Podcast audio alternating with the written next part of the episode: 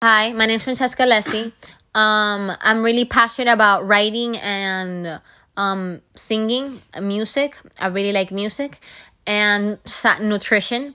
Um, I will be studying nutritional science and um, and I want to be a nutritionist and help people with eat, binge eating disorders, um, eating disorders, and, and, and etc. Like with food. And I will be going to Miami Dade for my first two years, and then hopefully, if the chance is possible, transfer to FSU. So, um, the um, the topic of today's podcast is how does diet culture affect people, especially women and sometimes men nowadays. And my cousin will be here to accompany me. Um, we both have gone through a similar phase of diet culture affecting us. So, Pri, que tú, what do you think about diet culture? Like right, like nowadays, how do you my, think it's changed? In my experience, um, as you said it, Yeah. um, we were really in this mindset that we had to do as much uh, exercise we could. Yeah. Eat super super clean. Um, for me personally, it really affected me. Yeah, Um, with my relationship with food and how I saw myself. yeah, um i think most women like really struggle with this because at a really young age um people are we're, we're meant to see each other in a way and actually Yeah. actually what you said right now it's actually something they have in the article i picked it's um it's called how is diet culture affecting me is from the it's actually from boston's children's hospital. So it's a kids hospital. And um it mentions what you just said that when you're a kid you see like all these people for example you make fun of the quote unquote the fat kid the kid that's fat. It's like oh yeah we're gonna play dodgeball like a normal game.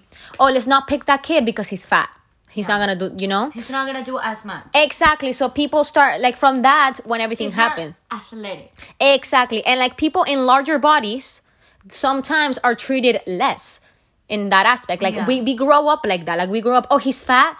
Oh he does like we get we get in that mindset because i'm fat i am not worth love. And having fat doesn't mean that you're unhealthy, Unhealthy, yeah. it actually like our body actually needs fat. Yeah. That's like totally normal Exactly. And but but nowadays it's like, oh my god, you have to be like for girls it's mostly 15% body fat. And like for guys it's like you have to be less than 5% body fat and then you're healthy, you're fit. Oh my god, you you look so good. But you don't know the side effects of that because no normal person is could maintain maintain that. that Exactly. Like your genetics just won't let you. And like it says here, so and it also says here that a big thing is social media increases the body image concerns. So what do you think about that? But saying, but saying, okay, like what we're saying is true, but people that act, that are in that that are bodybuilders, they're fine with that, and and and they could maintain that, and they're fine with that. They, mm. they don't have any any problem. But uh-huh. that's not for everyone, though. That's not for, that's for someone I feel like I actually no I, I have to disagree with you there because I genuinely like believe that no one like no human can maintain such a low percent body I'm fat. not saying they could maintain that. They can maintain that, it. That, that Menta- mindset. that mindset exactly Yeah. but for example i also think that no genetic like there's no genetic that will let you be that lean be that skinny like for example you could like the bodybuilders they, they go on on shows to be the, the skinniest the, the the fittest you can get right? Yeah. and then what usually happens? You go you compete you win. Oh my god they won because they're the fittest they're the most ripped they look this certain way. And then what happens? Their hunger awakens. It's like okay the show's over. My the hunger awakens and boom they explode because they're restricting their body so much. And most of the time we think oh because that person's overweight they're unhealthy. Oh because that person's skinny they're unhealthy and you don't realize like dude like there's sometimes your genetics Being just don't let you It Doesn't mean that you're healthy. Exactly. And being fat, having fat, doesn't mean that you're unhealthy. Exactly. It depends. For Sam, for example, when if you're morbidly obese, meaning 500 pounds and more, that comes yes, that's unhealthy, but for health issues, that's not it's not about how you look anymore. It's more like, dude, you need to protect yourself. You need to get better, you know? Like Yeah. it's not about, oh my god, you have to be skinny, you know?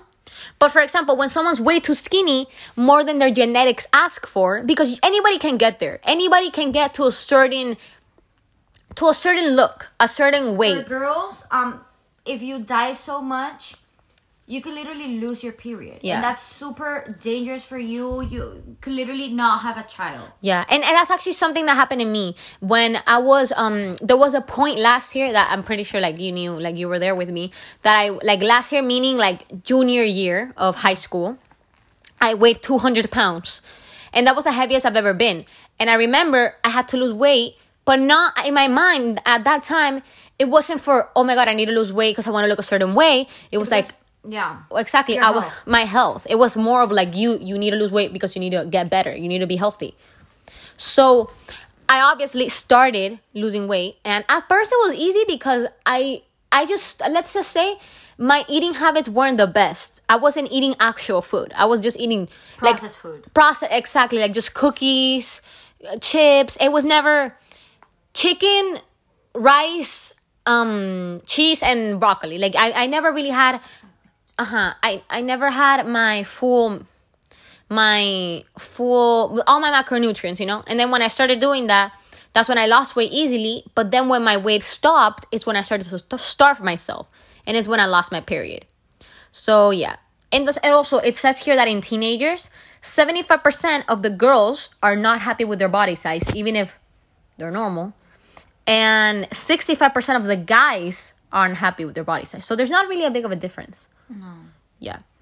So um, yeah this is the end of the podcast and Your conclusion, you have to. yeah yeah. My conclusion i believe that diet culture has changed completely from how it used to be. Like we used to believe like it's it's changed to the point that people believe they have to be the fittest they can get. But now I think it's better because we have more information about yeah now that now we, it, it, it exists this term named intuitive eating which i think it's amazing. I Yeah. think we should all do that. Intuitive eating. Intuitive eating.